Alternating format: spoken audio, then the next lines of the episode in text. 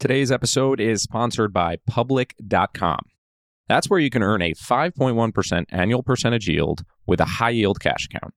And while we can't say for certain that's the highest interest rate out there, we can say that at the time of this recording, that's higher than Robinhood, higher than SoFi, Marcus, Wealthfront, higher rate than Betterment, Capital One, Ally, Barclays, a way higher rate than Bank of America and Chase, higher rate than Citi, Wells Fargo. I think you get the point here.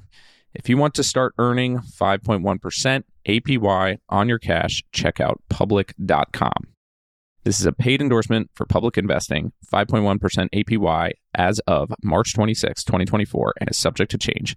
Full disclosures and terms and conditions can be found in the podcast description. U.S. members only. This is Business Breakdowns. Business Breakdowns is a series of conversations with investors and operators diving deep into a single business. For each business, we explore its history, its business model, its competitive advantages, and what makes it tick. We believe every business has lessons and secrets that investors and operators can learn from, and we are here to bring them to you. To find more episodes of Breakdowns, check out joincolossus.com. All opinions expressed by hosts and podcast guests are solely their own opinions. Hosts, podcast guests, their employers, or affiliates may maintain positions in the securities discussed in this podcast. This podcast is for informational purposes only and should not be relied upon as a basis for investment decisions. This is Matt Reustle, and today we are breaking down the giant alternative asset manager, Brookfield. Today, Brookfield boasts 750 billion in assets under management and it's a global footprint that includes many noteworthy office buildings and key infrastructure assets. To break down Brookfield, I'm joined by Nima Shayegh from Rumi Capital Partners. We cover Brookfield's powerful history, the evolutionary changes in the operating structure, and what separates Brookfield from other big managers. We started with Blackstone, we covered Vanguard, and now we hope you enjoy this breakdown of Brookfield. Nima, thanks for joining us on Business Breakdowns. Yeah, thank you for having me.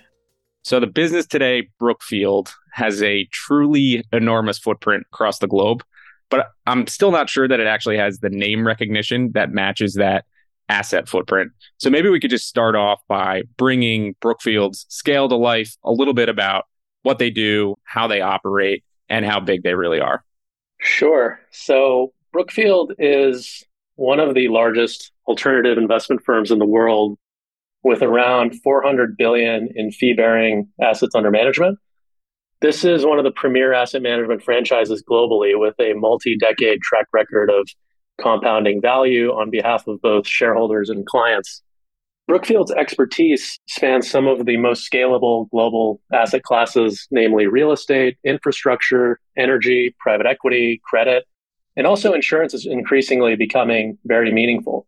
It has been around seven years or almost seven years that I've been involved with Brookfield, both currently at Rumi and previously at SQ Advisors. And to your point, I've always found it interesting that the company and its people have managed to maintain a reasonably low profile compared with some of their peers, despite being one of the largest investment firms in the world and despite having compounded total returns for shareholders at around 19% per annum for the last 20 years compared to something like 10 for the market the S&P. Brookfield today can simplistically be thought of as the amalgam of two primary pillars of value, a balance sheet of principal investments and an asset management fee stream. Brookfield's balance sheet has accumulated and compounded over a few decades. To give you a sense for scale, this is a roughly 45 or 50 billion dollar equity portfolio, which upstreams something like two and a half or three billion of cash to the Brookfield parent annually. These principal investments are made up predominantly of long duration, inflation protected assets around the world. These include trophy commercial real estate complexes like London's Canary Wharf, Brookfield Place, New York, Ala Moana Center in Honolulu, in addition to many others, including a collection of renewable power generation plants like hydro and wind, electricity transmission lines, natural gas pipelines, railroads, telecom towers, not to mention a private equity portfolio of a couple dozen operating companies. And are these assets they own outright or are they owning these through fund structures? Brookfield typically does not own most of these assets directly, but instead its balance sheet owns stakes in perpetual limited partnerships, which in turn own the underlying assets. These partnerships file distinct financials, providing unit holders with asset level transparency, and they also often trade freely on the open market. So these include Brookfield Infrastructure, Brookfield Renewable, Brookfield Business Partners, as well as Brookfield Property Group. The Brookfield parent company balance sheet will often own large stakes in these vehicles, giving it the exposure to the underlying cash flows. The second pillar of Brookfield's business is a highly profitable scaled asset management franchise supported by 400 billion in fee-bearing capital. This asset management business has been growing rapidly for more than 20 years. Brookfield earns fees for managing assets on behalf of third parties like sovereign wealth funds, pension funds, high net worth investors, and everything else in between. Its base of fee bearing capital is unusually long term in nature, which gives investors significant predictability around the firm's earnings power. More specifically, it manages traditional private funds that are 10 or 12 years in duration, but it also manages its perpetual vehicles, the limited partnerships that I mentioned before, which represent permanent capital. So the result is a long term recurring management fee stream, which today is something like 2 billion of cash flow annualized. And that's not even accounting for the carried interest it is beginning to realize from its large private funds. I would say, in sum, one way of framing Brookfield is as a combination of a roughly 45 to 50 billion dollar balance sheet net of debt plus a rapidly growing $2 billion annuity like fee stream, and then carried interest, which is likely to approach two and a half or three billion per annum in its own right.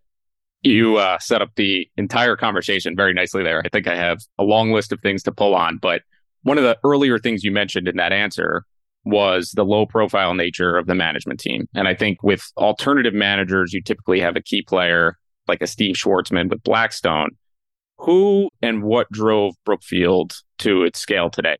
The earliest roots can be traced back more than a century, initially as an owner operator of infrastructure and utility assets in Brazil.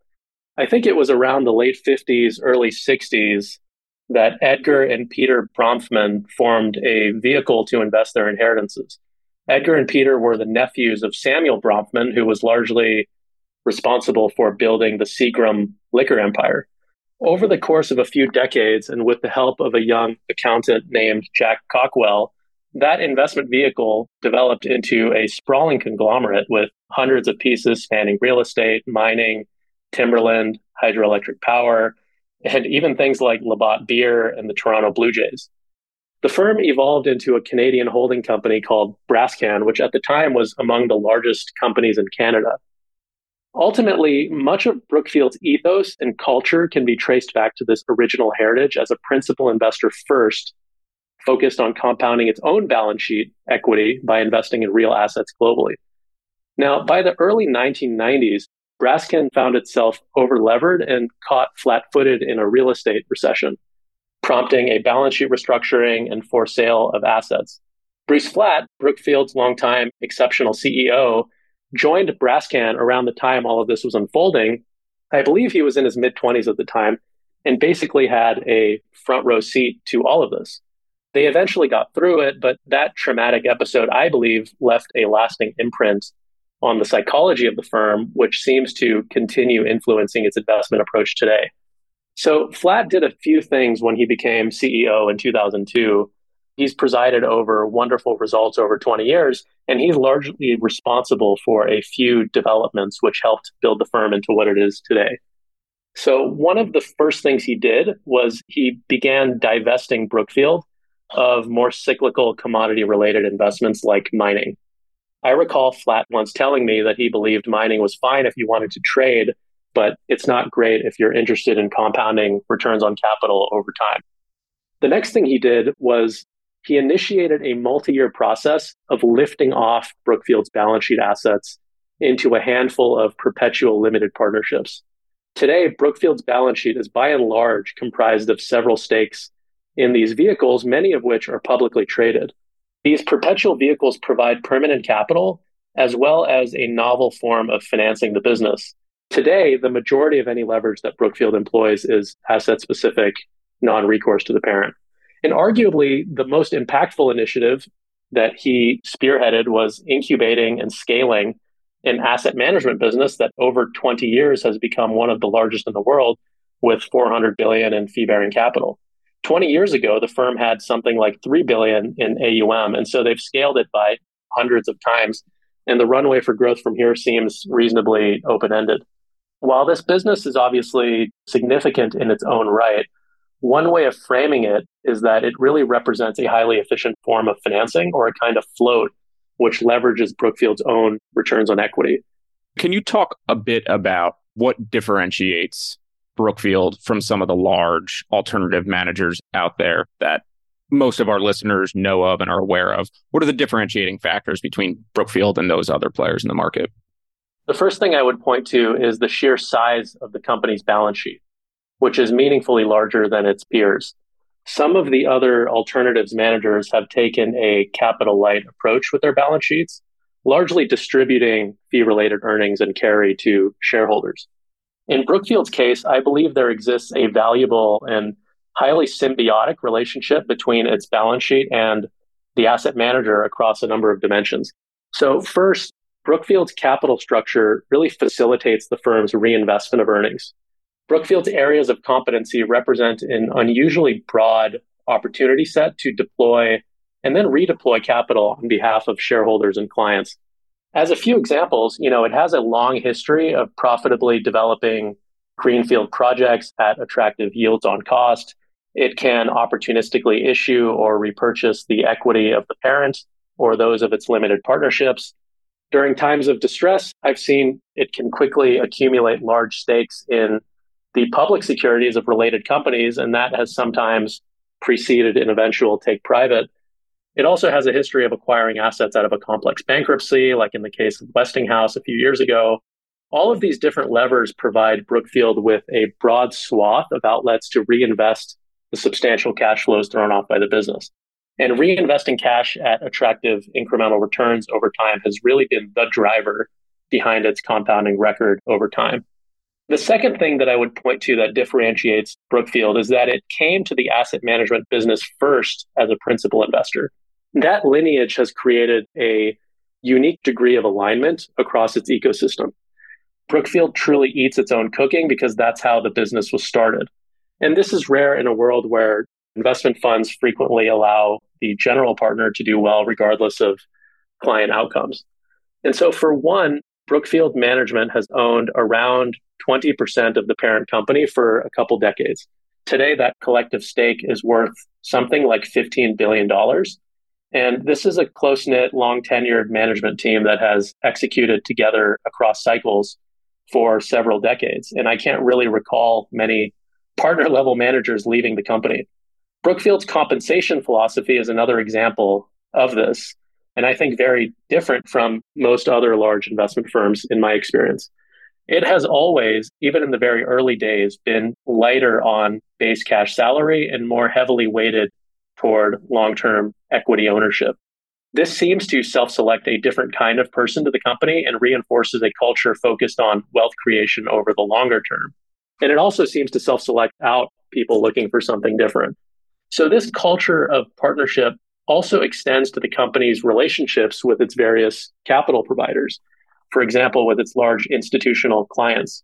The Brookfield Perpetual Partnerships are frequently the largest co investor in the flagship funds that it manages for institutions. For example, BAM recently raised 21 billion on a first close for its fifth flagship infrastructure fund, Brookfield's affiliated infrastructure vehicle will likely co-invest five or six billion alongside LPs. So undoubtedly, this alignment over the last couple of decades has helped accelerate Brookfield's fundraising, which in turn provides the firm with additional earnings power that it can reinvest through the balance sheet for the benefit of owners. You mentioned that compensation strategy. Are employees basically given ownership rights at the BAM level, at the equity level? or are they also getting ownership at the fund level? Investment professionals typically have a 30% interest in the carried interest of a flagship private fund.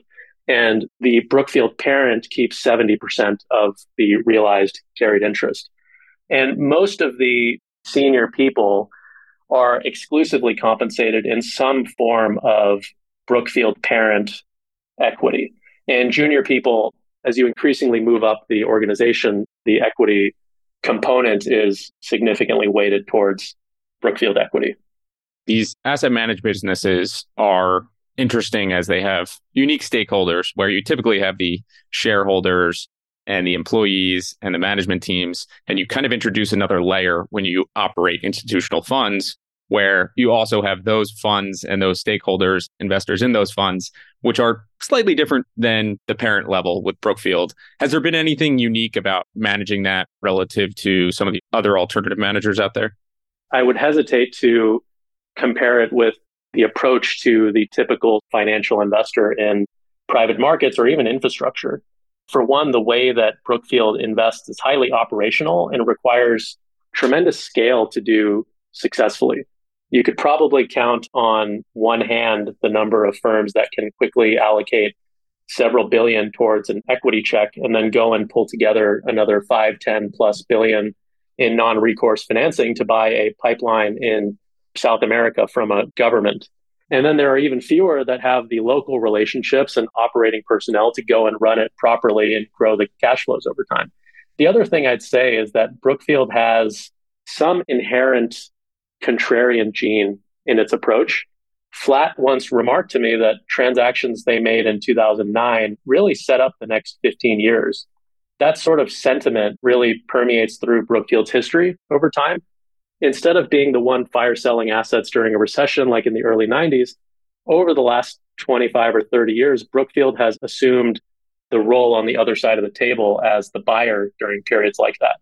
In the wake of 9 11, they took advantage of a depressed real estate market in lower Manhattan to build out what is now a trophy complex in Brookfield Place, New York.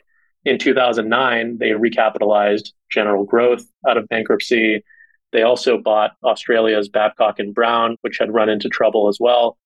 Many, if not most, of the cornerstone assets of Brookfield's business were really assembled during crisis periods like these. So today, Brookfield is in the fortunate position of again having plenty of dry powder to get aggressive as opportunities warrant. And the Brookfield ecosystem has something like 120, 125 billion in liquidity, which is a combination of cash, credit facilities, and uncalled fund commitments, not to mention plenty of potential co investment from its major clients. I don't typically take macro perspectives, but to the extent that the economy might be heading into a downturn, I think it bodes well for Brookfield's contrarian approach. And they seem to be great buyers in periods of stress. There's also something unique about the ability to deploy the amount of capital that they have on the balance sheet and getting hmm. deals at a certain size limits the buyer set and the firms that can actually execute on something of that size. So there's something to be said for that as well. There's, I think, a diversified approach to how they're investing from an asset perspective. How would you view their reputation across the board? I think about them associated with real estate, with energy, but how do you think about the various segments of the business and what makes Brookfield Brookfield when you think about those differentiating pieces? you know, as I mentioned, scale really matters. The ability to quickly put together capital required to close on an asset that is in some developing market where they've been for a few decades is difficult to do. Another thing that is unique about Brookfield's approach is that it's been very global in nature. They operate in 30 countries and I'm not sure that there was some premeditated plan to expand globally from day one. I think the evolution beyond Brazil and Canada early on has been opportunistic and also very measured and incremental in nature. For example, when incubating a new business, there seems to exist a sort of recurring arc to the process, both geographically and from the perspective of a new vertical the first thing you would typically see is a small amount of balance sheet capital allocated as kind of a test tube for the opportunity. Brookfield typically spends several years learning while keeping the capital at risk modest. Over time, it scales the investment as it proves out a process for generating attractive returns. only then would you see Brookfield begin to bring in third party capital to specific deals and then potentially launching a dedicated investment fund around it. At a later point in maturity, that scaled business might be separated or distributed out as a standalone entity, of which the parent would, of course, retain a large interest. This machine has created tremendous value over time while also avoiding getting overexposed on any individual bet. One example of this in practice might be thinking about the firm's expansion to India. From what I recall, Brookfield initially established an office in India in 2009, but it did not close a single investment until 2014. And since then, they scaled their investments. And last year, Brookfield launched and listed a dedicated Indian REIT, which is trading publicly. Fast forward to 2022, they now own something like 40 million square feet of office space, plus a couple hundred thousand telecom towers, and a host of other infrastructure assets as well. And so, as a result of this incremental expansion over a few decades, Brookfield is in 30 countries and has the advantage of being able to move money around the world opportunistically as capital becomes scarce. I loved during the research portion of this seeing how early they were in global investment and making some of those early investments into Brazil really stood out. And I think that phased approach you mentioned, it actually brings up a lot of other businesses I think of today that are completely outside of the asset management world. An example simple one being Uber and their phased approach to opening in new cities and having very small teams on the ground there, doing a lot of the upfront work early before putting major capital to work months and months later. And yes, very different businesses, but very interesting to see how the business mindset can certainly rhyme between different industries. When you think about now the evolution of the business, again, going back to just some of the different revenue streams and where they are today from uh, asset perspective, looking at again, the real estate, the private equity, credit, different business lines that they have. How do you think about looking at those businesses on the balance sheet, the different streams that they have, the different units that they have, and breaking those down from a perspective of an investor at the Brookfield level, thinking about the economics on those revenue streams, margin profile on fees, and different visibility into the performance of those businesses? I might approach the question of Brookfield's economics by making a somewhat unconventional parallel. It seems fairly well appreciated at this point that enterprise software is a wonderful business model across a number of dimensions. Incidentally, I would say that alternative asset management shares many of these characteristics. For example, both at their cores are capital light business models characterized by long duration, high margin annuity streams. For the best software businesses, customer lives can often be measured in 10 plus year relationships. Likewise, in the asset management business, private funds often have contractual fee streams that span 10 or 12 years. In Brookfield's case, a large chunk of its earnings power is also derived from permanent capital vehicles. These characteristics create very long dated and predictable revenue streams. Unlike the public markets business, which continues to see fee compression. Brookfield's offerings have experienced virtually none over time. And it is not abnormal for it to earn one and a half and 20 on a 10, 15, 20 billion dollar fund. From a profitability perspective, mature software businesses frequently enjoy cash flow margins of 30 to 40% and sometimes even more. Brookfield's margin on its fee related earnings are close to 60%, and the realized carried interest it earns typically drops through at a 70% net margin, with the other 30% going to the investment staff, as I mentioned. Carried interest is typically 20% of all profits once returns exceed a preferred hurdle, which is usually 5 to 9%, depending on the strategy. Both business models also enjoy significant operating leverage. Selling one more module of software typically drops through at almost pure profit, Likewise, managing another billion dollars typically does not require any additional people. As a result, both businesses tend to get much more profitable as they scale. And so those are the quantitative characteristics of the economics behind the asset management business. But the characteristics that really interest me more are the qualitative ones. In both businesses, software and asset management, customer decision making is characterized by what Richard Zeckhauser once called blame aversion. Large institutions would generally rather allocate capital to a well known blue chip firm with a long track record than to a smaller, unproven firm. even if it means potentially foregoing a few points of return over time. And so that dynamic leads to an incumbency advantage for the largest, most reputable firms like Brookfield, Blackstone, KKR, et cetera. And similarly, in software, reputation and the ability to reference or referenceability tends to matter greatly in winning enterprise deals. This presents something of a chicken or egg problem. How do you win in the enterprise without an existing base of enterprise clients? Likewise, how do emerging investment firms raise large funds without a track record of deploying large capital? Both challenges, of course, can be overcome, and they frequently are. But the point is that they take time, and that time allows the economics for incumbents to remain more durable. So if you are a large company in the market for CRM, you will probably pick Salesforce. Likewise, if you are an LP looking for infrastructure exposure, you will probably give the capital to Brookfield. Yeah, you don't get fired for hiring IBM. It's something that gives you a bit of a moat, especially in the short term, in the medium term. In the long term, things can change, as they did with IBM, but it means something and reputation means something in this business, particularly. You referenced the management fees and the performance fees, the one and a half and the 20. Do they give a split of what percentage of revenue comes from that management fee versus what percentage is coming from the performance fee? So the fee related earnings, which is the recurring annuity like portion of the distributable earnings, is roughly 2 billion today on an annualized basis. Fee bearing capital has probably grown at a 30% CAGR for the last 20 years.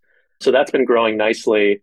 The distributions from the perpetual capital that they own is probably running at something like two and a half billion dollars net of costs today. That's cash that's being distributed from the underlying assets that Brookfield owns pro rata interests in. And then the carried interest portion is a little bit tricky because it's fundamentally lumpy and people typically don't put a large multiple on carry because the timing of it is uncertain and it's contingent on performance. Yeah, I think it's a move or acknowledgement that you're seeing across the financial industry, even with banks. Many, many years ago, the trading revenues and the big swings that you would have, and the shift towards more fee based revenues, where again, visibility is paramount for any investor. This corporate structure is complex relative to other businesses out there with a single stock that trades on an exchange. There's a lot of moving parts here. How do you, as an investor, get comfortable with that? Because Brookfield has so much going on at any given moment between buying and selling different assets across different funds, geographies, entities, these activities happening all at once sometimes makes it challenging for observers or investors to keep track of everything. And then the required accounting rules can sometimes misrepresent or even not represent the underlying economics of the business. Some investors historically have taken that situation and used it to suggest or paint a certain picture of the business and its people. For example, three or four years ago, there was this narrative that BPY, its real estate vehicle, was unable to independently support its cash distributions to unit holders. Investors and media publications would basically take reported cash flow from the financial statements and conclude that that number was lower than the promised cash distribution. Therefore, there must be liquidity issues. And there were a whole host of what I felt were mistakes in that thinking but those kinds of conclusions and misuses of accounting have recurred a number of times over the last decade to suggest things that seemed imprecise from my perspective. I'd also say that over the last five to 10 years, the amount and quality of the disclosure has increased dramatically. And the granularity with which one can drill down into individual investments, even sometimes down to the property level, is really pretty substantial at this point the company spends a lot of time providing supplemental information for each listed issuer. And so I think it's really a matter of just taking the time to go through it with a fine tooth comb. And I know there's also been some scrutiny on the ownership structure of the business, Partners Limited being that controlling owner, but they've made some changes to the ownership structure itself. Can you just give an overview on what that was, maybe why there was scrutiny and whether they've answered that scrutiny with the changes that they've made? So sometimes people will bring up the ownership structure, the degree of influence that Brookfield has over the various pieces in the ecosystem. So for context, I mentioned earlier that the major personnel at Brookfield own around 20% of Brookfield equity. Part of that 20% is held in a group of entities called partners, which is owned by more than 50 of the company's top people. There also exist preferential governance rights given to a handful of Brookfield's very senior leaders, including Bruce Flatt and a few others. And I would probably submit that without the same degree of influence, there could be greater pressure to succumb to shorter term forces. And additionally, I think it's really core to Brookfield's business to have the ability to reallocate and restructure assets to where they might best meet the needs of its various stakeholders and clients over the longer term. So I'd also say my portfolio is a little bit unconventional in that way, where it is overwhelmingly tilted towards firms led by what one might call a benevolent dictator, but one with significant skin in the game alongside us. Structures like this are usually outputs rather than inputs. The inputs behind them are the intentions and the culture of the people. These structures, admittedly, are probably not appropriate for the run of the mill company out there led by agents rather than principals. But for a small minority of firms like Brookfield that are run by principals that have demonstrated a competence in stewarding our capital over many years, I'm really happy to give them my trust. And to the extent that that trust was not there, I simply just wouldn't be involved in the first place. So, in my opinion, such structures should be earned over time rather than doled out freely. But in the case of Brookfield, I do believe the ownership arrangement has been earned over 25 years. Is one way to think of this similar to a Zuckerberg with his Facebook shares, where he has super shares essentially in terms of controlling interest? Is there much different in terms of some of the tech founders and the controlling interest that they have in their businesses relative to what's going on at Brookfield? Yeah, ultimately, it is structured to have preferential governance rights, votes at the various entities in order to appoint directors and have a certain control over the ecosystem in order to run it for the long run. You mentioned some of the major changes to the business were moving things outside of just direct ownership into having several different structures. I imagine that's part of a broader change in terms of thinking about the capital structure and optimizing the capital structure. How do they think about debt specifically? I think we've seen with some other businesses that try to optimize for cost of capital through using various different entities. The one thing that they can run into is issues with being over levered and having too much leverage, not just at the asset level, but at intermediate entities and even at the parent level.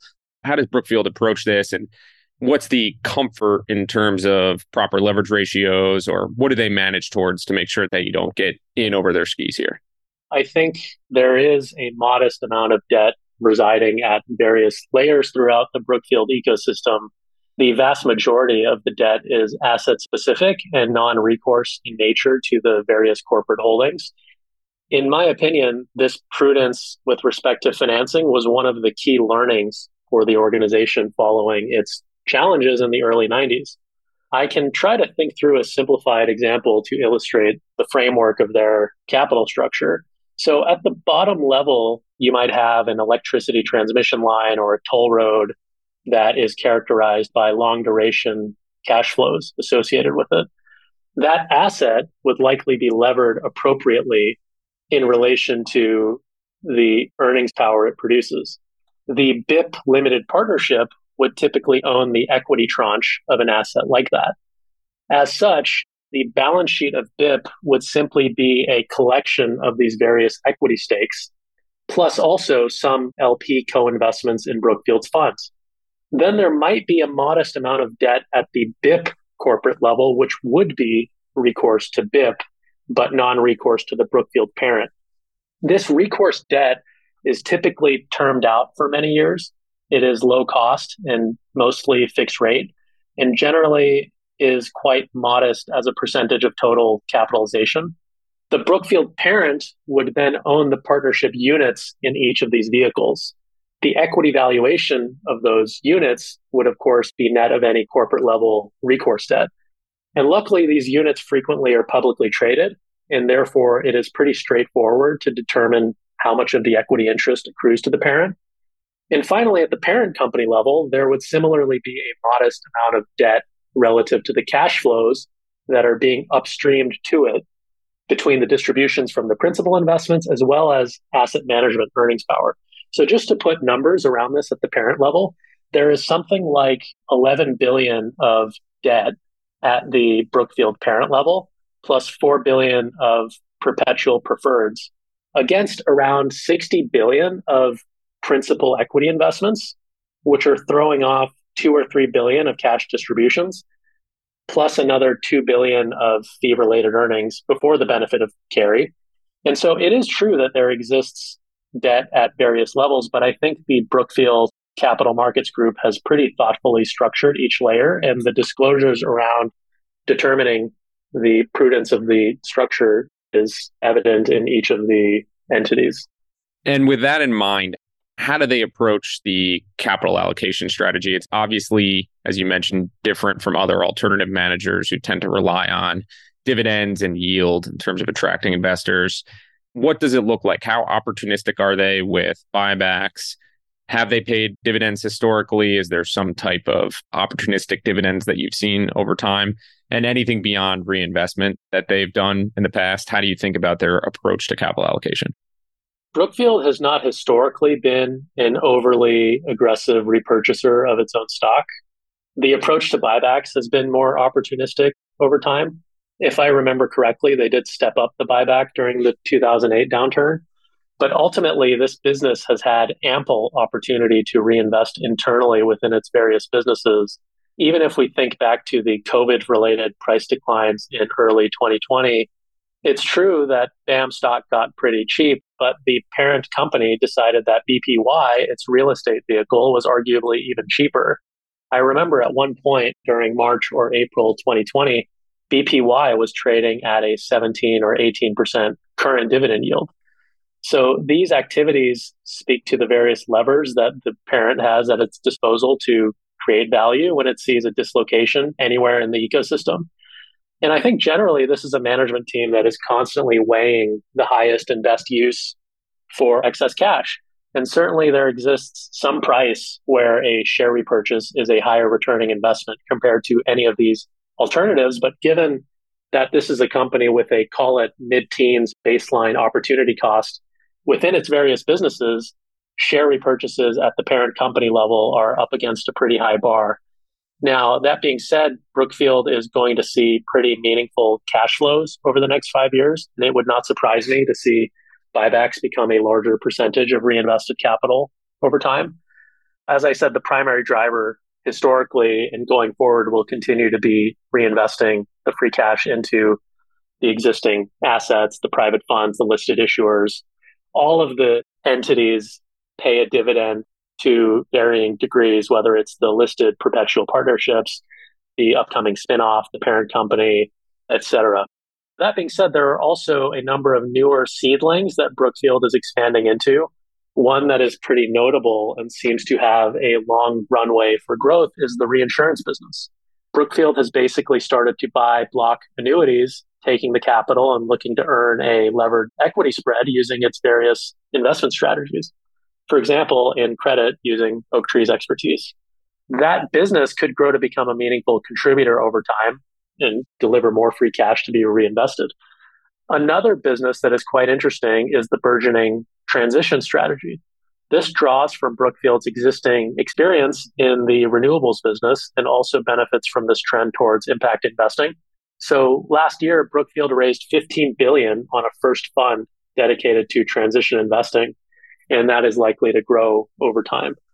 There are other growth drivers like the company's recent infrastructure partnership with Intel, where it will put up 16 billion of capital towards Intel fab in Arizona. My sense is that the majority of this capital will come from lenders, allowing Brookfield to earn a pretty attractive equity return on its portion of the investment. It seems likely more deals like this could pop up over time where Brookfield is partnering with corporate issuers. And lastly, I think Brookfield has a big opportunity to penetrate the high net worth channel with some of its investment offerings. This has been a market segment that historically has not been well represented by alternatives, and the potential to offer core funds like infrastructure or Brookfield's REIT has a lot of potential to take market share. And with that in mind, how do you think about evaluating this as a business from a shareholder perspective, whether it's valuation or the metrics or KPIs that you're looking at? What's most important to see growing? Is it distributable cash flow growth? Is it some type of earnings measurement? What are the things you're looking at when making the evaluation? The cleanest metric is probably what they call DE, which is distributable earnings. And distributable earnings is essentially a function of all of the cash that is being generated by the business. And so at the parent company level, that includes the distributions, the dividends that it's receiving from its various perpetual partnerships, as well as all of the earnings power from the asset management business, which includes fee related earnings as well as realized carry.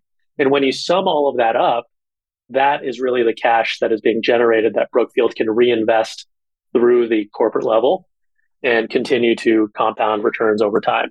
So that number, assessing that number, the growth of DE per share is probably the most important thing to monitor for this business.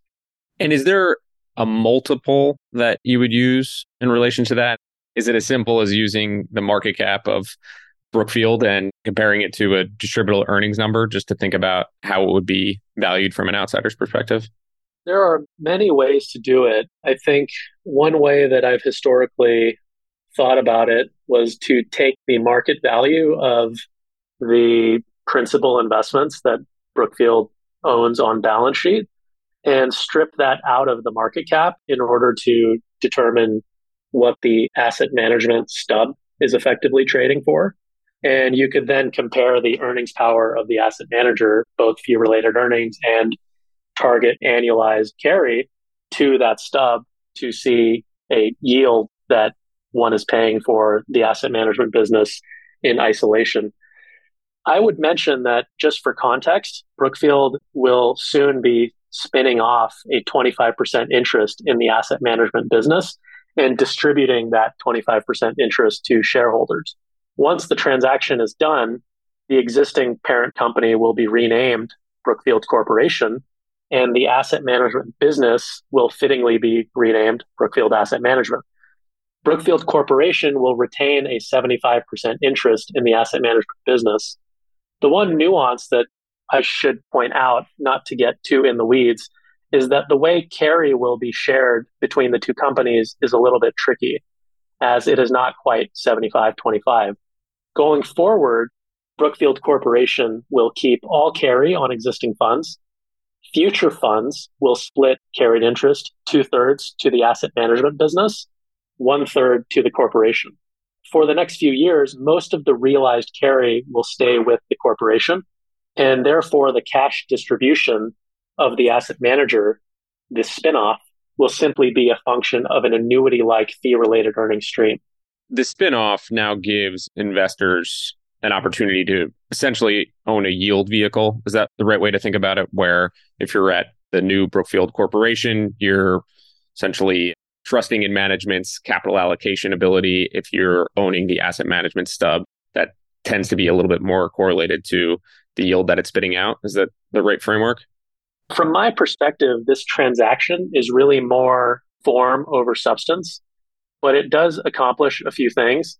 The first thing it does is that it spotlights the value that has been created over the last two decades in building out this business.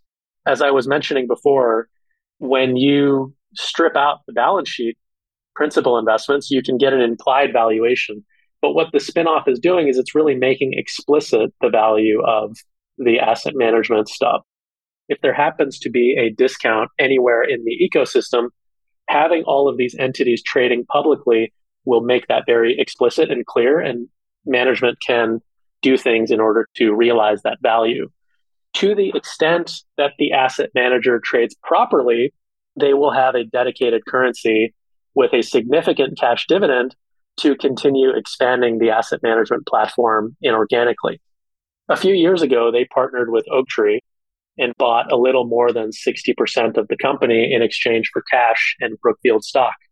But the Brookfield stock they traded historically is not just an asset management business. It also, of course, includes exposure to the $50 billion portfolio of real estate infrastructure, et cetera. And so that stock swap was not really like for like.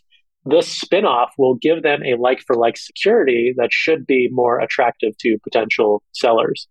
So one can envision a scenario where the spinoff trades properly and Brookfield can either use it as a currency or if the corporation trades at a big discount to the implied value of the asset manager and the other holdings, it could redirect cash flow to repurchasing the parent company shares in order to create value that way. From my perspective, the transaction is really more form over substance, but it does provide another tool, another lever to add into all of the other levers that the business has to create value for owners. And we've definitely seen consolidation with alternative managers, quite a few mergers over the past couple of years. I'm curious, one, if that's a stated strategy for Brookfield to continue to explore after Oaktree, if you would expect that that's what they use that vehicle for, and there's a lot of opportunity there. And the second part of the question is, what do you think of as the main benefits to having a merger of alternative managers? Are there many synergies that exist when consolidating in another alternative manager under the Brookfield umbrella? I would say that yes, there should be opportunity to continue expanding the asset manager via acquisition. But I'd also say that it will likely be a rare occurrence for Brookfield to issue this valuable asset management business, just given the characteristics, the growth runway, the cash distribution profile.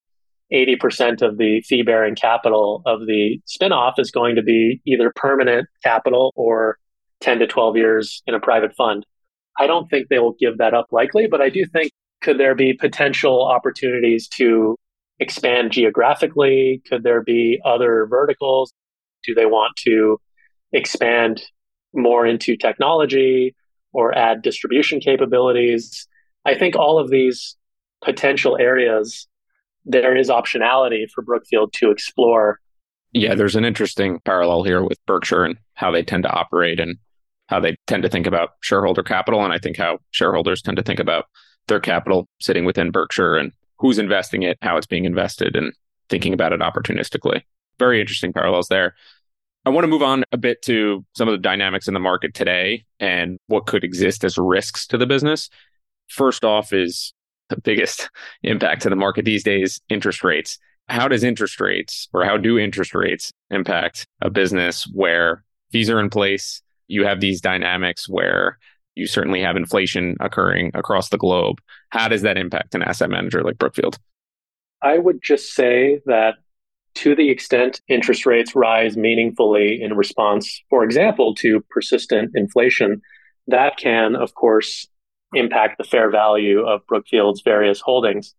Discount rates and cap rates rising is not great for the present value of future earnings power for any cash producing asset, Brookfield's included. The nice thing about the areas where Brookfield plays is that the real earnings power in such an environment is likely to be durable because the underlying assets enjoy an inherent inflation protection. Modest inflation is actually beneficial for a company like this as replacement costs rise and rents are adjusted. Revenues have CPI escalators in many cases. Now, the other potential impact of rising interest rates could be to reduce on the margin the attractiveness of Brookfield's investment products from an opportunity cost perspective to the client. If fixed income begins to offer much more enticing yields, perhaps there is some reallocation among institutional portfolios, which in turn maybe impacts the growth of Brookfield's fundraising. Again, this is on the margin. I don't think we're quite there yet, as the spread of returns between many of Brookfield's strategies is still well in excess of prevailing interest rates.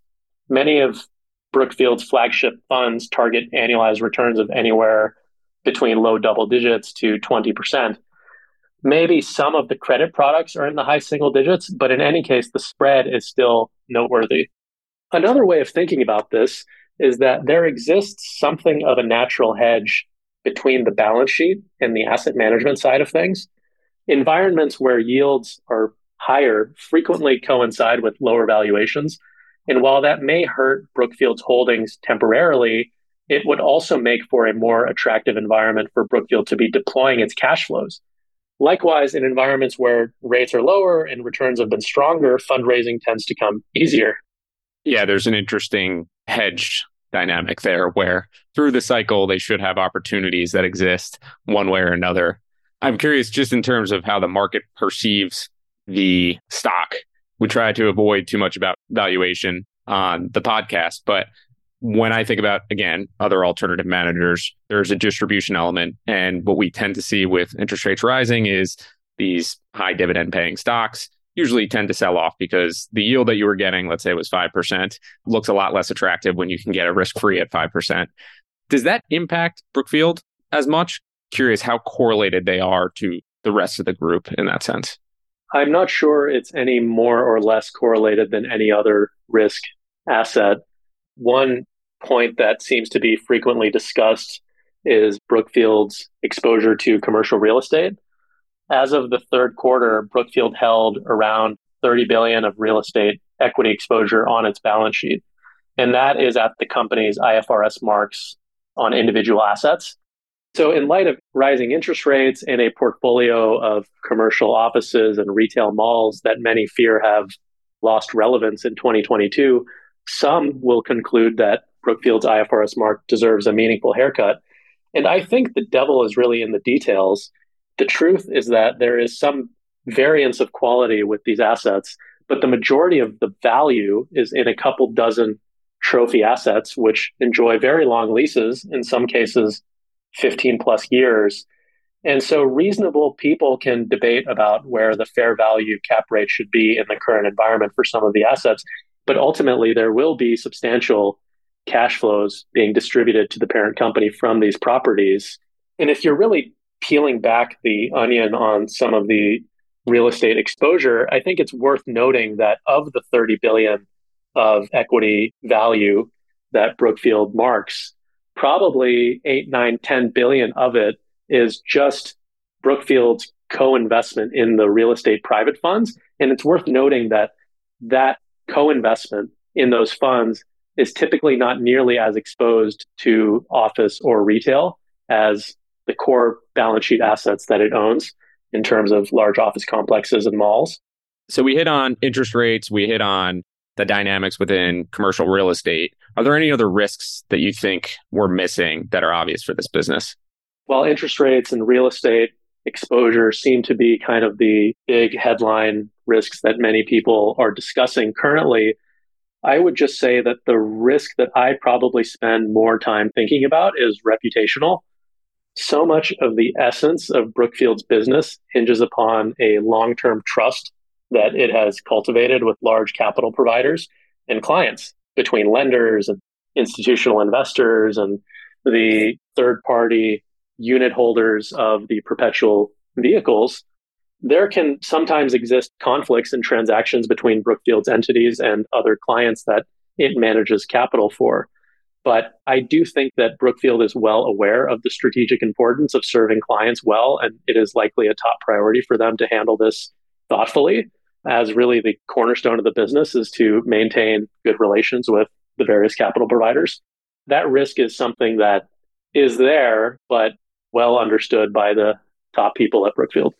And Nima, we like to close these conversations with the lessons that we can share with investors and other business operators. What are the major lessons from your research of Brookfield over the years?